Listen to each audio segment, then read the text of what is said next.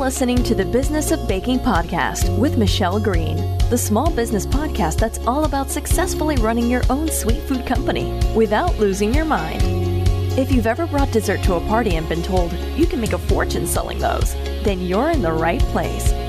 This is an honest, straight talking podcast about the highs and lows of being in small business. Fueled by late nights, crazy client stories, and a permanent sugar high, we're going to listen, share, and learn our way to sweet business success. Here's your host, writer, speaker, recovering cake decorator, and incurable sweet tooth, Michelle Green. Hey everyone, welcome to the Business of Baking podcast. This is Michelle, not that it's anybody else. And I do that stupid joke at the start of every single podcast, which I feel like now I need to make that joke that it's me and not anybody else because I've done it so many times. In any case, today is an exciting day for me because I'm going to be interviewing somebody really interesting who's going through a really interesting experience, which is a little bit different to what you have heard. We've heard from home bakers, we've heard from people who have cake studios, we've heard from people who make cookies and oh gosh, chocolate dipped apples and pretzels and all sorts of interesting things. And I have heard from cookiers in the past, which is exciting. But today I'm going to speak to somebody who's going through a really interesting process that I think some of you who are aiming for bigger things might find both super helpful and interesting and useful. So today on the podcast, I'm very excited to be interviewing Tracy Vasquez. She is from Sugar Beez, or you can find her at sugarbees, that's with a Z.com. And of course, we will put all her details. And she is from a place called Wonder Lake, Illinois, which just quietly, I want to live in a place called Wonder Lake because I feel like fairies hang out there, but according to her, they don't. So she owns Sugar Beez, which is a cookie company that mostly does royal icing cookies. They're absolutely beautiful, so you should check them out. But among other things, she's also a mom to five grown up daughters. I cannot even imagine what the hormones in that house must have been like. But anyway, and she also works full time as a police dispatcher. So I suspect we haven't talked about this, but I suspect the cookies might have been a stress relief, and maybe now they've become more stressful, but I don't know. And what we're going to be talking about today is the fact that she was approached last year by a national grocery chain to provide her cookies into the grocery stores in Illinois. And then that ended up expanding into both Illinois and Wisconsin. But in order to provide products to a supermarket, she had to get something called a GFSI, which is the Global Food Safety Initiative certification, something I've never heard of either. So this is going to be interesting. So Tracy didn't know what that was and ended up having to go and find out because the grocery chain was not surprisingly not all that helpful. So she's making her way through that process of making her product available to a grocery chain. And I think that's really interesting. So I'm excited to chat to her about that, but also just about business in general, raising a whole bunch of beautiful daughters, working full time, etc. So we have a lot to talk about. Welcome to the show, Tracy. Thank you, Michelle. I'm so excited to be here. You have come a very long way I absolutely have from being a uh, you know home baking for my kids to now on the verge of having a national brand. Yeah, a big, a very long way. Incredible. So tell me a little bit about how you got here. Like, how did this all start? Right? You have a full time job. Well, now you have two full time jobs. Basically, yes. I actually started, I'm from California originally, and that's where we lived at the time. And at the time, I mean, we were really poor. And we lived in a community that was very affluent. We were just very lucky to be able to rent a place that we could afford and gave our children the opportunity to go to some very good schools. But we were, you know, actually living below poverty level. And because we were in an affluent area, there were families that, you know, when their kids had birthday parties, the classroom got an all out party. Well, I couldn't afford to do that. So I started baking cookies to send to school with the kids and, you know, personalizing them for each of the children in the class. And then after maybe a year or two of doing that for my daughters, some of the parents started asking me, well, can you do cookies for a baby shower? Can you do them for, you know, a bridal shower, a wedding, you know? And that's how it started. I started thinking, well, wait, if people are going to ask me to do this, maybe I can charge and earn some extra money and that's how it started. And we moved to Illinois in 2004, and I just continued the business here. I set up a website, and yes, like a lot of home bakers, I was flying under the radar because there were no cottage food law at the time. There is now. I'm legit and you know business license and sanitation license and all of that. But that's basically how it started. Just, you know, trying to send something, you know, fun to school with my kids and then being asked by the parents if I would do the same for them. And business started. And then it just kept going. Exactly. And you know, the thing is, I've never spent money on advertisement. One, because, you know, I just didn't understand marketing and I didn't want to spend money on something I didn't understand. So all of my business had come through word of mouth. And once I started my website, I, you know, studied how to do SEO. And literally, if you Google Chicago custom cookies, the first page of Google and that's just because I was smart in the beginning when I set up my website and did my SEO correct.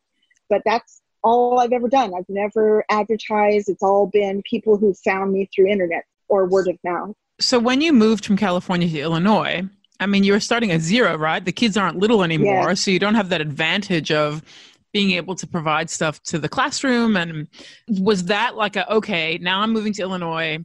I'm going to have to go about this differently? Like, was that a conscious choice to follow um, that website and SEO path, or was that like, all right, I'm just going to give this a try? no, it was definitely a conscious choice because I knew at the time, you know, I was following enough Facebook groups and other cookiers to know that without good SEO, I was going to have to figure out how to get my name out there when I really didn't know anybody. And that wasn't going to be possible because I didn't know anybody. I had no idea, literally, no contacts, no friends in the area. So I set up for success for the business. And it worked really well because even from the very beginning, I started getting a lot of corporate orders.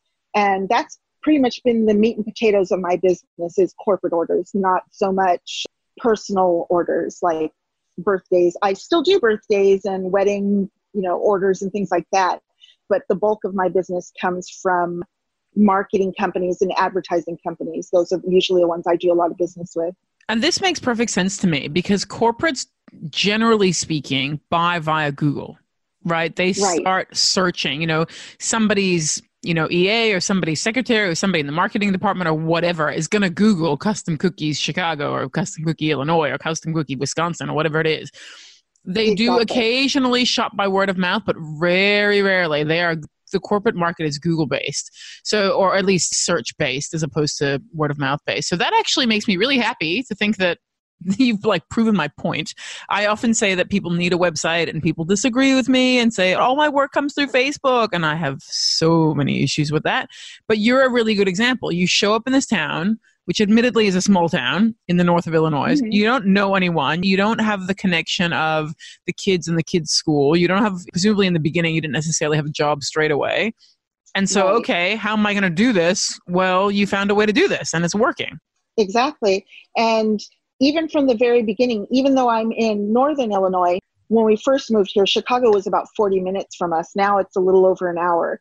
But when we first moved here, Chicago was a 40 minutes south of me, but that's where most of my business was coming from, was from Chicago.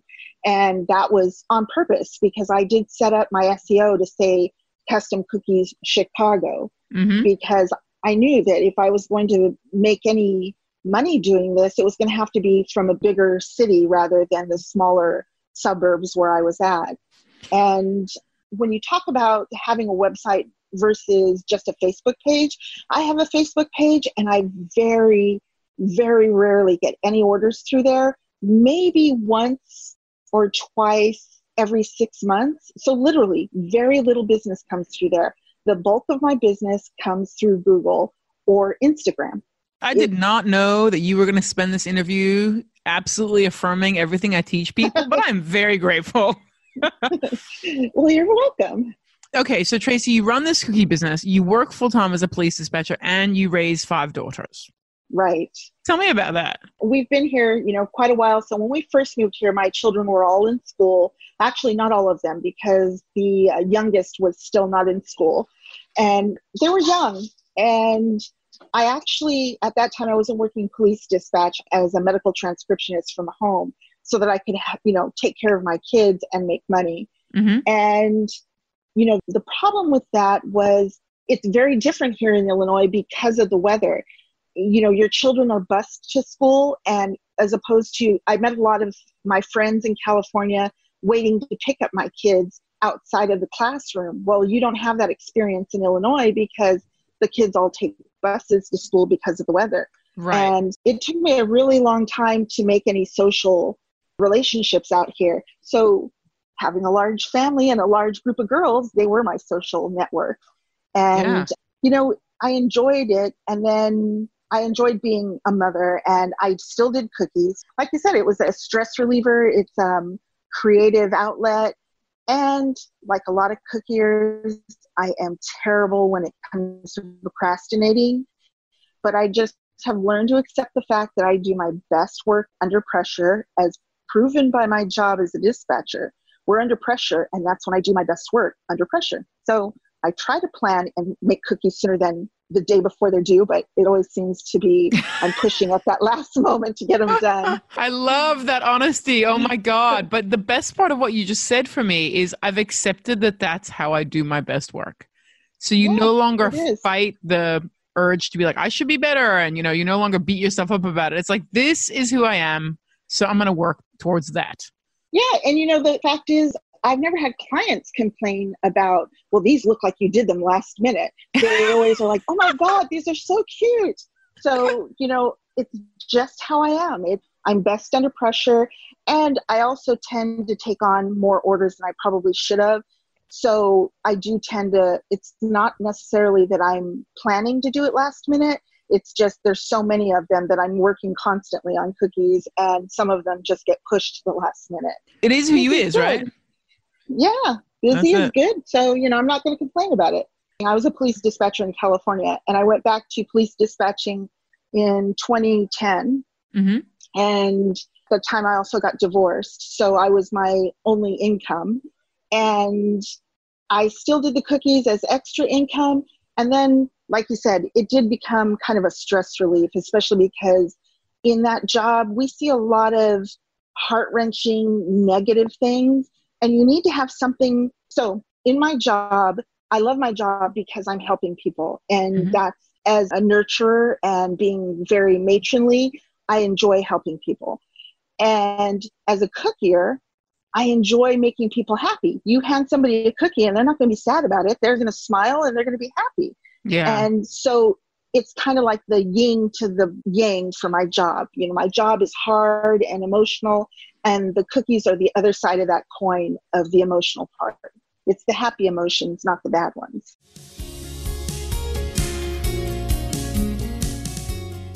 So we were talking about the fact that you start to learn, you reduce your stress by learning which customers to say no to and which customers to say yes to. And it sounds like you've learned that lesson really well. Oh, yes, because there are those usually in the back and forth about quote, that's usually where I can tell right away if this is going to be a person I don't want to work with because they start asking questions that nobody else asks.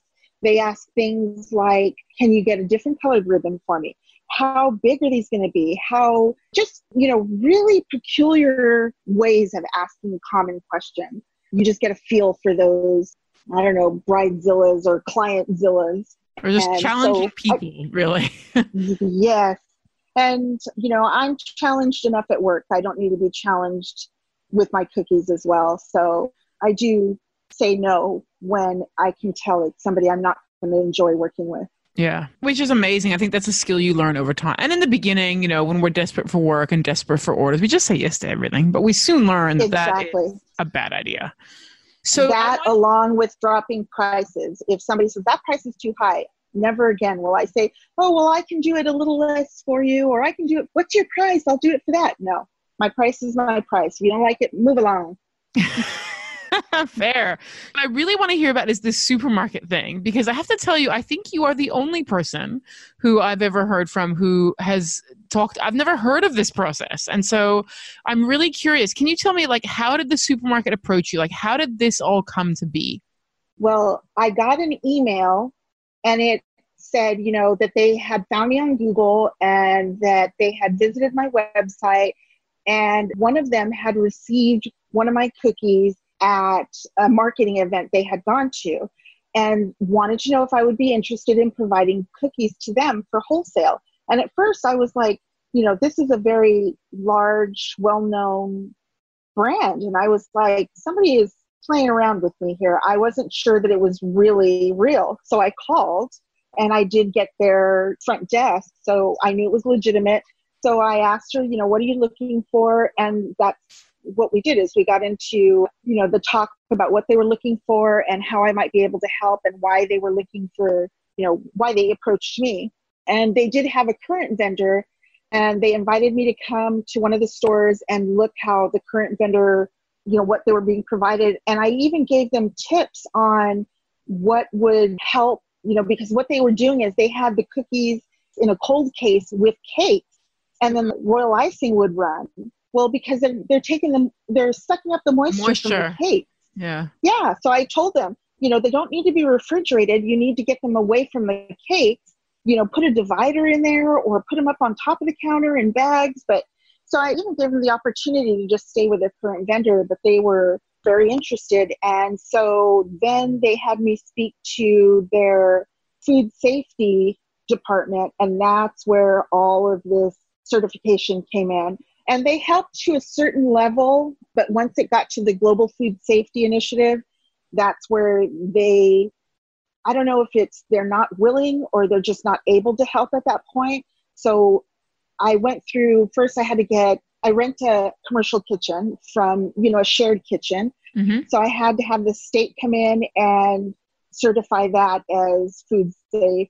I had to go through the process of creating what's called a HACCP plan. Mm-hmm. And oh my God, HACCP plans just, are like yes. miles of paperwork. It's just paperwork and it's to protect the consumer but i helped the business go through that process a couple of years back. And like by the end of it your head like the forms don't even make sense. Like you read no. something like six times and you're like is this even in english? What does this say? That that is exactly what i was feeling because one of my oldest daughter actually went to culinary school and you know i was talking to her about it and she was like oh mom it can't be that hard so I handed over some of the paperwork to her and she was like, oh my goodness. She said, I feel stupid. And I said, that's exactly it. They make you feel like you don't even understand English. Mm-hmm. I feel like they dropped me in the middle of some, you know, fairy tale land where nobody speaks my language. Although they're moving their mouths and it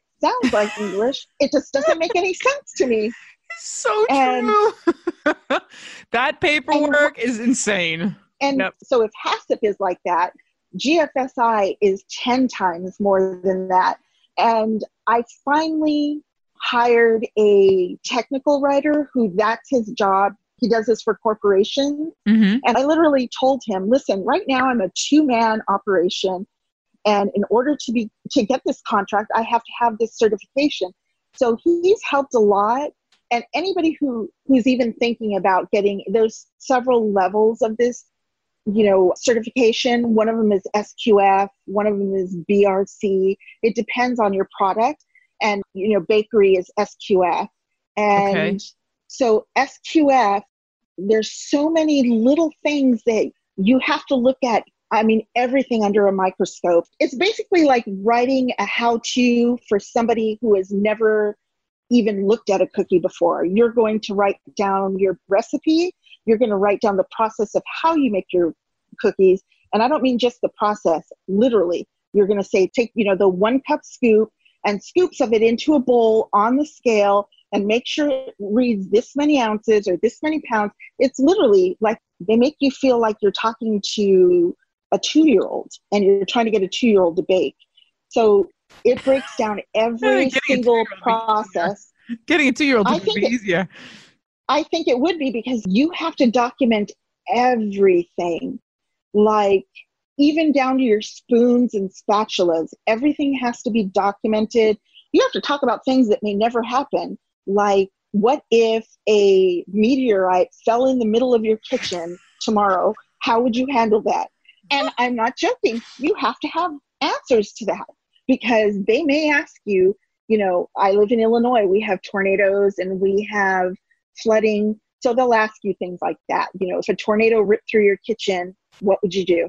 And those are things you don't really think about, but now you have to. And you have to have a written plan and you have to have employee books and training books and procedures and policies and oh my goodness this process definitely weeds out the people who are serious about you know growing their business and the ones who just want to stay at a certain level because there have been several times where i thought well you know maybe just being a little baker will be fine maybe this will be okay but i'm already so far into the process that i just can't give up i'm committed i'm going for it until it's done yeah okay so that's a really good question. Let's go on the assumption you're going to get all the certification.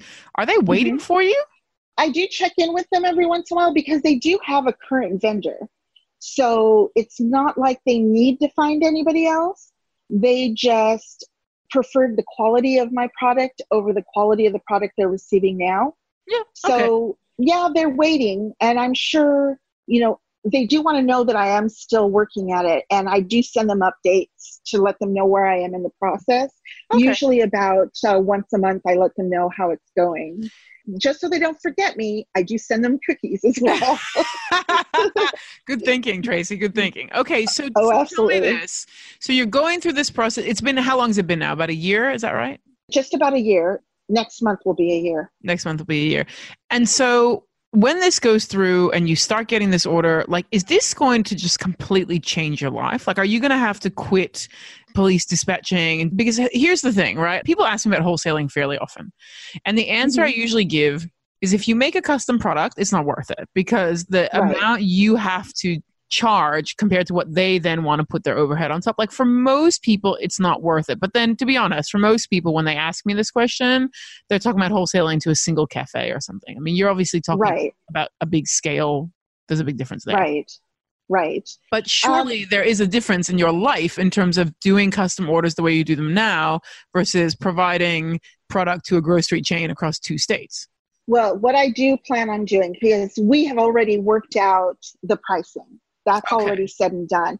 The only thing that is yet to be completed is this certification. And I will continue to work part time on an as needed basis just because that really is like a calling for me. I think I would miss it way too much. And by on call, I'd probably work one shift or two shifts a month. Yeah. And I would actually set up that part of the business as a production business.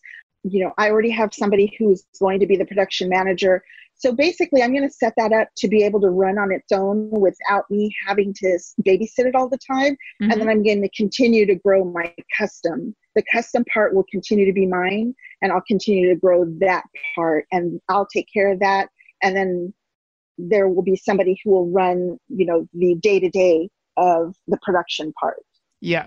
Now, I'm not sure if you're allowed to share this with me or not, but how many cookies are we talking about? Well, to start, for the first six months, it'll be 3,000 cookies a week. Holy moly. yeah. That's a exactly. lot of cookies, my friend. Oh, I know. And, but we've already done, I mean, I already know how many people it'll take. I'm already set for that part of it. Can it's you do this in a shared kitchen? Well, we will start out in the shared kitchen, mm-hmm. but we will be moving to our own kitchen very shortly after. Right. So yeah, we do. As a matter of fact, I don't know if I can say this part of it, but the shared kitchen, I'm going to purchase the shared kitchen we're in, and then it ah, will okay. no longer be a shared kitchen. Right. So, yeah, it'll be our own kitchen, and it'll definitely probably be a two shift operation. And, you know, it's going to be different from what I do now, but I'll still be able to do what I do now. It's just I'll get paid for being the name behind that production business. And so this is like I got chills just then. I'm like, this is the coolest thing ever. So how far are you from this certification and what steps are left? Right now, there's three parts to the certification. There is where you have a pre-assessment, which my pre-assessment was done. Then there's what's called the desk audit, where they look at all your paperwork and tell you if you've got it or you don't. Well, I didn't. So I had my desk audit, and there were 73 points that you have to document. 73 either procedures or processes or pretty much their procedures or processes. 73 of them that they require. Well i had 33 of them. So that meant 50 of them that are not correct. So that's what we're doing is we're rewriting in some cases writing for the first time the policies, procedure, or process for the other 50 parts. And as of now, I have, out of that 50, I have 24 that have been approved. So I still have 26 that need to be approved. And I figure within the next two weeks, all of that will be done. And then after all of those have been approved, I'll get another audit date, and that'll be the certification audit. And once so that's done, within distance here, like this is close. Yes, this is very close. And that's why, uh, you know, there have been times where I've been like, that's it, I'm not doing this anymore. And then I start thinking, okay, you know, just keep going, you know, make any little progress you can. And like I said, I started out with 50, they call them corrective actions. I started out with 50 corrective actions and I just started tackling them one at a time. And then when things got to be to the point where I didn't understand what they were asking me to do, that's when I hired the technical writer. Mm. And we should call him been, a translator, actually. He Let's call him a translator. is, yes, because he has, you know, the things that made me feel stupid I'll ask him, I don't understand. And he treats me with the utmost care and respect. And he explains it. He doesn't treat me because, like, the auditors would come in and I would tell them, I, even in the pre assessment to help you understand. Well, the auditor that came for the pre assessment, I don't think he wanted to be bothered with questions. He basically just read the whole pamphlet to me line for line and then left that oh was God. it. Not helpful. So, not at all. So this person that's helping me now has been literally a godsend. He is literally a translator.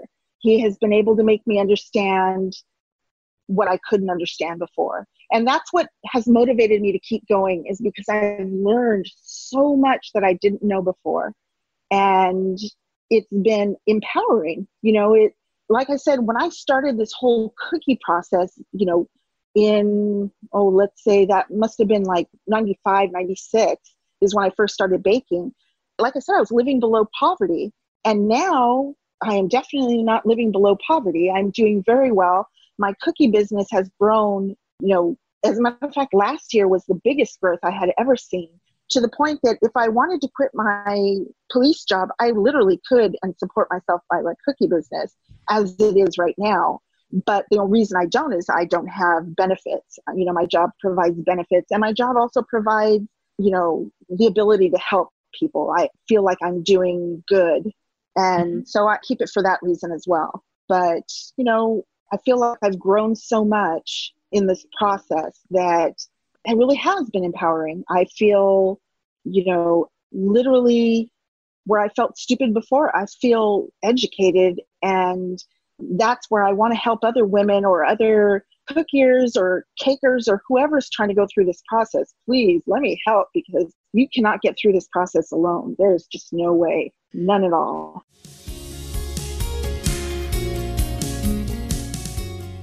So, Tracy, I have to imagine that there has also been, in addition to an investment of time, right? There's a lot of time to do all this. Mm-hmm. There yeah. has to have been, and obviously you hired the translator, but there yeah. has to have been a fair investment of money as well, because this is not oh, a cheap yes. process. It is not. The certification itself, just that process has cost me about $11,000 so far. And then $5,000 just for the translator. And that price is probably going to go up because we had to do more work than we anticipated. So I'll end up spending probably $20,000 just to get this certification. Right. But I'm assuming that you are seeing this as an investment. Absolutely. And, you know, that's why I strongly, you know, encourage anybody who, no matter where you are in your process of doing what you do, whether you're just learning or you've been doing it for years, always invest in learning more or doing more because it really is an investment. And, you know, it'll be a tax write off, you know, some of it, but even if it wasn't, I'd still do it just because I've learned so much and it's done so much for my self esteem and my confidence. Mm-hmm. It really is an investment in myself as well as in my business. For sure. And I think that's an interesting point. Like a lot of people say to me, like, I don't want to waste money on marketing. I don't want to waste money on whatever. And I just think even if you try something and it doesn't work out the way you intended, it's not a waste. Mm. There's still a lesson no. to be learned. It's an investment sometimes in knowing what doesn't work, which might sound a little bit counterintuitive, but sometimes we try stuff, it doesn't work. That was a lesson too. You know, and that's true even if you go all the way down to the decorating and baking and making level. You know, sometimes you try a technique, it doesn't work. That wasn't a waste no. of your time. You just learned that that doesn't work for you, you know? Exactly. And, you know, the whole process of moving forward is, you know, jumping those hurdles makes you stronger because you went over those hurdles. You learned from those, you know, mistakes or setbacks or whatever you want to call them. But it, again, you know, I didn't do marketing because I didn't understand, you know, what it was asking me to do. So I did invest in marketing classes, you know, through Skillshare and I love, love learning. So I've taken lots of marketing classes. As a matter of fact, I'm even certified as a copywriter now. But, you know, do I really want more business at this point? Not mm, really. No, no, but it's squeeze any more in. Yeah. So, what do your girls have to say about this? Are they They're involved? very proud of me. They used to be, not so much anymore because now they are adults and they've moved on to their own passions and their own lives. Two of my daughters are married and children of their own. So, you know, they've moved on onto what they want to do. But now, what's kind of interesting is I'm an empty nester and I find this still is just as enjoyable as it was when I was doing it for my kids. It's like nourishing to my soul. And I'm going to continue to do it even if I don't get paid for it, which used to drive my oldest daughter nuts. I used to do cookies and give them away, and she'd be like, Mom, why are you giving them away? We charge for that. Or because I like doing it. Now we have extras, and what am I going to do with them? You could sell them. No, I'm giving them away. I do it all the time. Still do. All right, Tracy. I mean, you know, we all know how I feel about working for free, so maybe I, know. stay away from that topic. But I do understand that sometimes we do something because it fulfills us on a soul level, and that's right. Everybody has their own thing, and they do it that way. So right. you're pretty close. You're probably a couple months off from getting this certification. Right. Yes. And now that you have almost a year of going through this process to look back on, what do you think was the hard part? I mean, it's all hard, right? Like, is keeping the faith the challenging part? I think that really is the hardest part is just believing that I'll get there. Keeping the faith, definitely. There were times where I thought, you know, this isn't going to happen. I don't know why I started. And then I'd start talking to myself, you know, if I give up, then I know I'm not going to get it. But literally, there's no way to fail this certification. I will get it. It's just a matter of how long and how much I'm going to spend in the process to get it because they will, you know, if I fail the first time, there's the next time. And each time I've gone through the process of, you know, having an audit, I've learned something that I didn't know before, which has helped me to be better. It actually has helped my cookie business even because they have you look at every little process you do. And I started finding areas where I was wasting effort. And so I streamlined a lot of my process. And I can tell you, I can knock out a crap ton of cookies that before, you know, if somebody would have said, Oh, can you get me 300 cookies in two days? I would have said, Heck no, I can now, but I'm going to charge you for it because I'm going to have to rush. But yeah, I can do it where I couldn't before. You know, it would have been 60 cookies in two days, probably would have been my limit. Now I literally, I know I can because I just did 300 cookies in two days. So, and that's from start to finish. Yeah. Unbelievable. You have become a machine, woman. Literally, because, you know, once you learn how to do better, you become faster. And, you know, I literally will sometimes challenge myself with my stopwatch on my iPhone. I'll put it on and see how fast I can, you know, ice cookies. And then on the next pan, I'll try to beat it. So it works. I officially love you for that. Well, I, I, remember things- you had mentioned that, and that's what started it. I was yeah. like, I could do this. I'll just get faster. Do it quicker. Yeah. My big like battle cry is that everyone in this industry that I know, except possibly for you now, Tracy, works way too slowly. And Yeah. we all work way too slowly on the stuff we don't need to. Um, You know, my thing is I'd rather spend time doing the fun stuff. So why am I so slow on the boring stuff? You know, and I say to people, Right. you gotta stop watching exactly that. Time yourself, try to get better, especially on the repetitive, boring tasks. You know, mixing Yes. and baking and cutting cookies, not that exciting. Decorating No. cookies is way more fun. So I'm like, all right, you want to spend more time decorating, spend less time mixing and cutting. Yeah, So I tell Exactly. people that all the time. You want to have fun and you want to have time to take photos of your work and have time to talk to your clients and have time to hang out with the kids or whatever it is you want to do. You need to get faster on the boring stuff. The production stuff can almost always be more efficient. But exactly. so many of us do things the same way we did them from the beginning. And that's the great gift this process has given you, I think, is the opportunity to examine those processes and go, how can I be better? How can I be faster? How can I get to the stuff I really love doing? You know? Exactly. And you begin to learn that, you know, if the pricing part is what really got me looking at my process and my times because they were set on their price. And while it was a price that I could easily still make money from, if I was able to work faster, I'm literally making more money because I'm doing it quicker, I'm spending less time, I'm, you know, I'm making more money. So that was really the motivator behind doing it faster. And literally between my job and cookies, it used to be that I never had time to socialize. I never had time. I was either working, sleeping, or cooking. And now I work, I sleep, I do cookies, and I spend time with friends and family. Every single, you know, week I find time for not just the cookies or the job, but friends and family.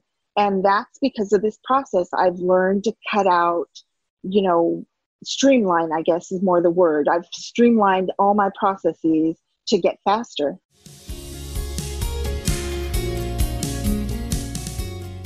I want to ask you a personal question, Tracy, if you're Sure. comfortable answering. You don't have to. How old are you? I'm 54, just turned 54. Oh, happy belated birthday. Here's why I'm asking you. You. I'm asking you because the number of people who would give me the excuse of I'm too old is mm-hmm. like I hear that a lot. And here I am looking at you going, like in my head, I'm like, she's got adult kids. Gotta be, she's 40 somewhere, late 40 something, right? Five adult kids and mm-hmm. full time. And well, like in my head, I'm like, this means like you are starting a whole new career basically now Yes, exactly. And like which is amazing. know- and anyone listening to this who has ever given me that ridiculous excuse of i'm too old and it's all too hard can you just keep playing this interview on repeat please? Because nothing frustrates me more than people who all i hear that so much i'm too old. I'm like what is old it's an it's an excuse because you know honestly the calendar tells me i'm 54 but my brain and you know my energy doesn't tell me i'm 54 my mother i come from a long line you know there's longevity in my family my mother didn't retire from nursing she was a labor and delivery room nurse she didn't retire until she was 72 and she worked the graveyard shift like i worked the graveyard shift and you know i could see doing this for another, you know, 20 years. I don't see why not. My mother did. And the only reason my mother retired was because my grandmother was ill and my mom wanted to spend the last of her time with her mother. So she probably would have still worked if she could have, you know, if it wouldn't have come down to my grandmother being ill. So so age is an excuse. It is an excuse, and often Yeah. not a terribly good one. Because, you know, I think actually that excuse doesn't come from within. I think that's a societal thing. Like, I don't think they believe they're too old. I think society or other people have told them you're too old. Right. Which is just And- and that- ridiculous. That may be too, but I think also it's partly, you know, a fear of failure or a fear of somebody may have told them they're too old and they believe it or they're not sure whether they should believe it. Because I was there too, where, you know, how many times have you had your children say, but mom, you're too old for that? Well, my kids were the ones that were like, mom, are you sure you're kind of old? I'm, I'm not old. You don't yeah, know. You come don't on, know Mm-hmm. girlies. Come on. That's not, yeah, really. Yeah. So, okay, let's think. You have to have thought about this. It's a year from now. Mhm. and you are certified and you are pumping out 12,000 cookies a month. Just that number makes me just go like, what the?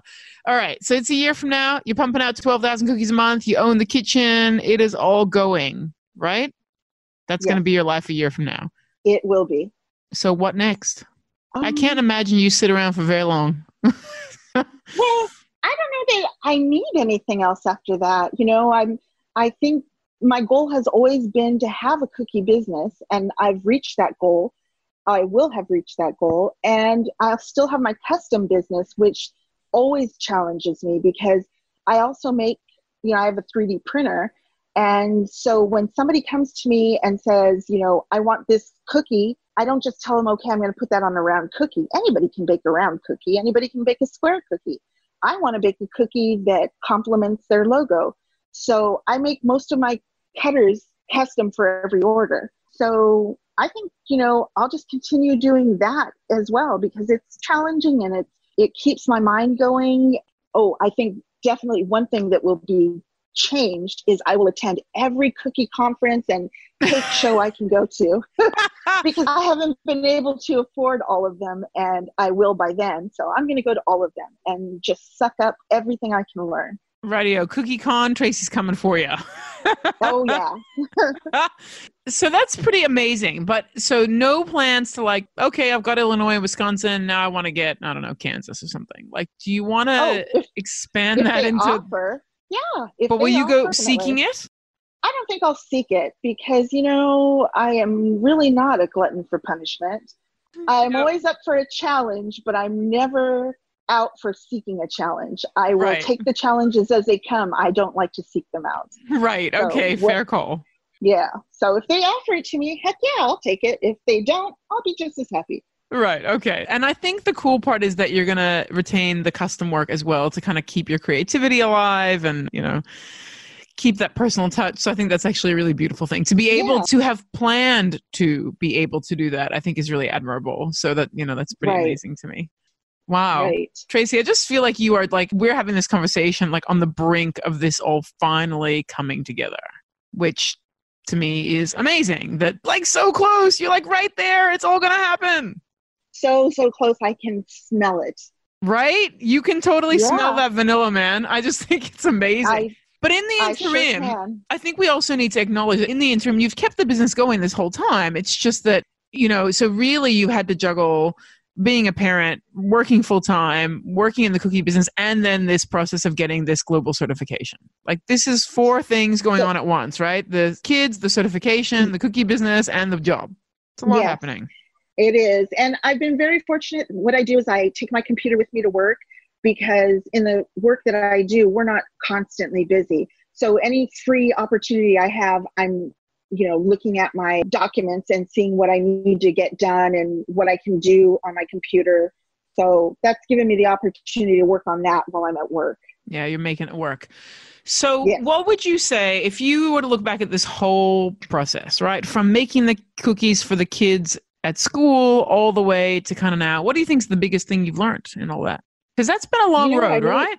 it has been a really long road. I think the biggest surprise is I've learned that all of those people that we admire on social media, they really were never overnight successes. They were working long before we knew who they were. Just like people will learn who I am and they're like, oh my gosh, you're so good. You know, it didn't happen overnight.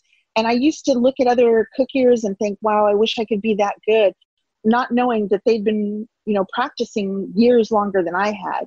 So I think mm-hmm. that's one of the things I've learned to be nicer to myself and just to accept where I am in the process of, you know, whether it's cookies or learning or whatever.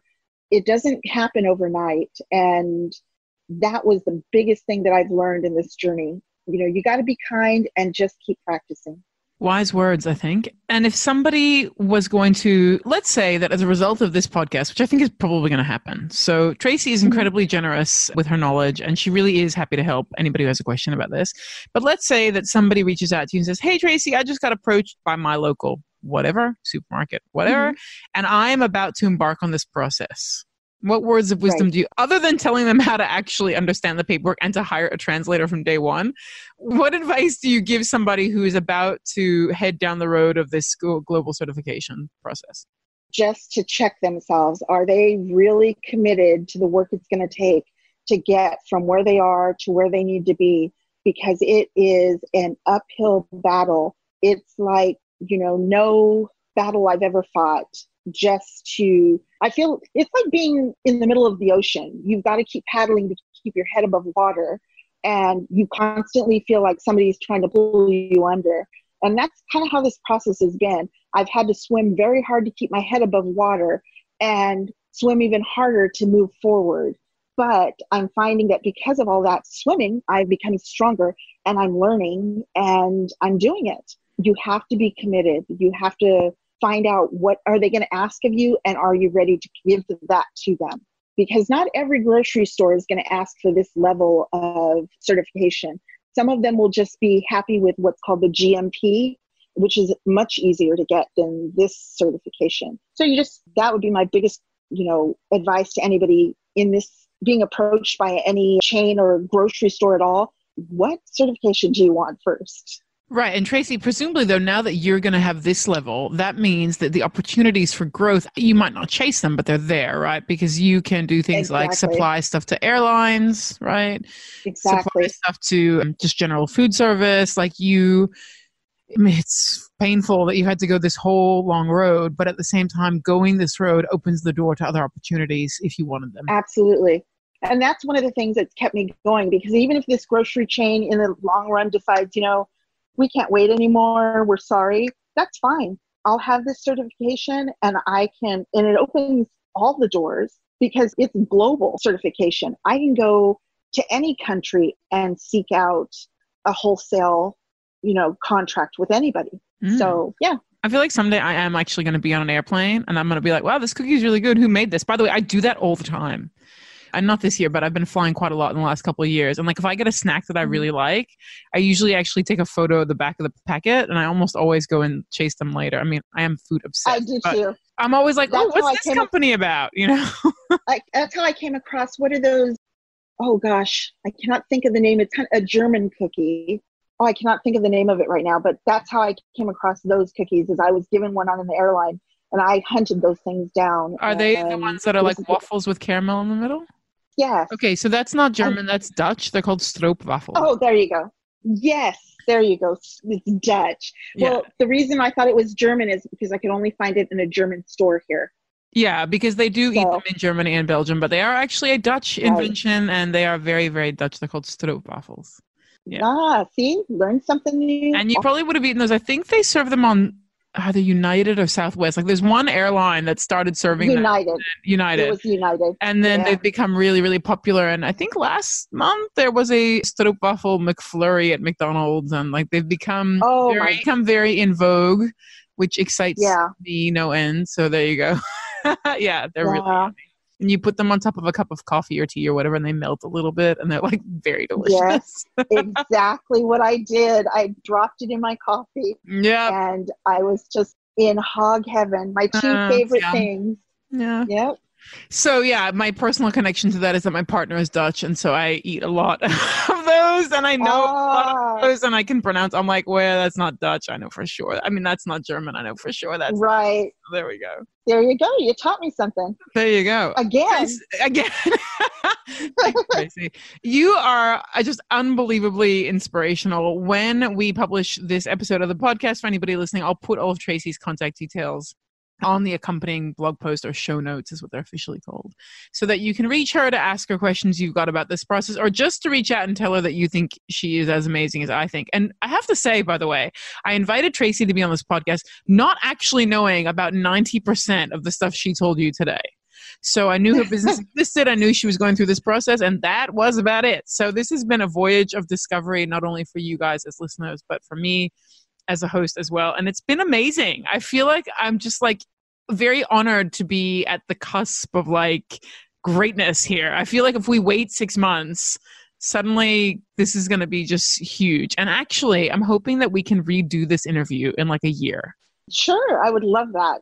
Yeah, I think it'd be really cool to do a where are we now? Like, what happened from the last time I spoke to you? Because a year from now, you know, you are going to be pumping out a hell of a lot of cookies, which is amazing. Right. And I'd love to Absolutely. hear, yeah, how you got through the end of that process and then how you're settling in. So I'm inviting you to come back in like a year. I think that'd be really Absolutely. Cool. I'd love to.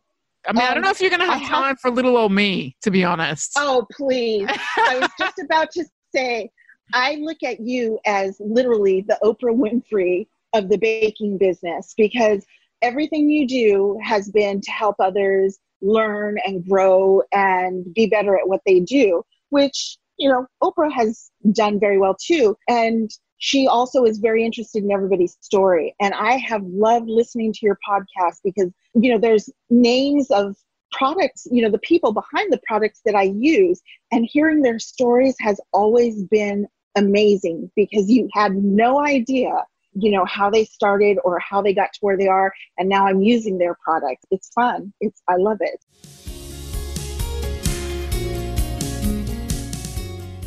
All right. Who do you want to hear from? Who should i go and chase? Ooh you know what? Somebody that would be wonderful to listen to is angela the painted cookie or the painted box. Oh yeah. She has a very unique brand and a wonderful story Okay. All right. I will go and find out more. So, something absolutely hilarious. But firstly, thank you for the beautiful compliment and feedback. Hilariously, literally yesterday, I spoke to one of my students in Texas. And when the phone mm-hmm. call started, she said, I feel like I'm talking to the Oprah of business. and I was like, that's hilarious. And then I actually told my partner about that. And he's like, oh my God, that's really funny. I'm like, yeah, that is funny. And then and now I said it again. Right. And then really bizarrely, I got this phone call from my kid's teacher like about half an hour before our conversation. And mm-hmm. she called me the Oprah of parenting. And I'm like, what the heck, man? Like this expression is just like and so when you said it just then, I'm like, okay, right, what is the universe trying to tell me here? Like, Oprah, I love you. Really? amazing. And I'm very honored to be compared to you. So I think Oprah needs to reach out to you and have you on her Soul Sunday. Yes. Oh my God. I love that podcast. Oprah's Super Soul Me Sunday. too. You know what I actually love about it? I love the fact that it's just a conversation. Like she's not interviewing them. It's just always feel I mean she is, but it always feels like just two people having a beautiful conversation about life, you know? Right. So right. I really enjoy that. So hey, Oprah, if you are listening, I'm happy to come and hang out with you in Santa Barbara and hang out under your trees and like a really cool chair and just have a good chat about life. But it's certainly exactly. I try to adopt that to the podcast as well that when I interview anybody, you know, it's a conversation. Let's just see what happens when we start talking and what amazing. And I don't script these. I don't have, you know, I sometimes write down some bullet points just so I don't forget what I want to ask. But most of the time, right. I ditch those within about five seconds of starting the conversation. and because you uncover such amazing things and you've had such amazing right. to share with us, Tracy. Like, I'm very excited to do this interview again. Thank you. So we're going to have to do this oh. again. I wish you absolutely the best of luck. Not that I feel like you need luck, but the best of luck in getting the rest of the certification done and rolling a whole lot of cookies out the door. And someday, absolutely. Next time I'm in in Illinois, which is not that far from difficult because I have plenty of friends in that area. I'm just gonna have to like roll up and be like, "Hey, I heard you got some yeah that are pretty good around absolutely. here." Absolutely, absolutely, definitely. If you come to Illinois, let me know because I would love to have the opportunity to meet you in person. Yeah, it'd be so cool. I would totally stand there and cry. So I have actually done this. I've interviewed a couple of people where they told me about their big business dreams, whatever they were, and then I just got to see it in real life and I have done a lot of crying in a lot of kitchens. Oh, because it's such an honor to be part of someone's story, right? And to have heard right. that they wanted to build something and then they went and built it. Like it's just a beautiful right. thing. So, yeah. And you know, literally the things that I learned taking your courses really did set me up to be able to even know what direction to head when I was approached by this grocery store. Because otherwise, I probably would have been a lot more lost, not even knowing which direction or, you know, I would have been overwhelmed from the get go. So I have you to thank because your classes really did teach me tons that I didn't know before promise I did not invite Tracy on this podcast to say any of that. And I'm very grateful.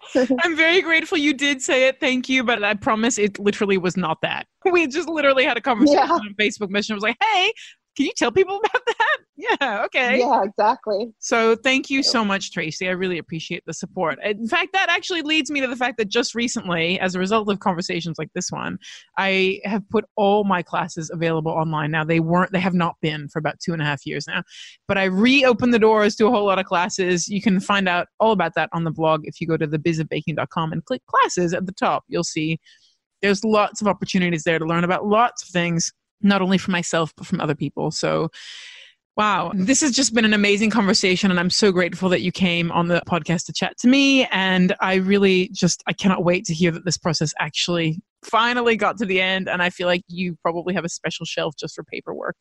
right. I have special color coded books for the paperwork. oh God. okay. Right. That's a whole nother story. How does Tracy organize exactly work? Right. Thank you exactly. so much for being a guest today. And yeah, we look forward to following your story and see what happens next. Michelle, thank you very much for inviting me to be on your show. I'm very honored and I'm glad we had the opportunity. Oh my God, me too. All right, guys, go be awesome. Do amazing things. Take big chances. Age is no barrier. Seriously, neither is motherhood. Like, there's literally no barrier to success other than the energy that lives between your ears. It's all mental, really. It really is. Most things are solvable. You just got to be willing to put in the effort and keep going, really. Keep filling out the pieces of paper in Tracy's case, but just kind of keep on going. Have an amazing week and don't just be in the business of baking, be in the business of being awesome. Have a good one, guys. Thanks for listening to the Business of Baking podcast. You can find show notes, links, and other fun stuff for this and previous episodes at thebizofbaking.com. Until next time, may your oven stay evenly hot, your ganache never split, and may you always be in the business of being awesome.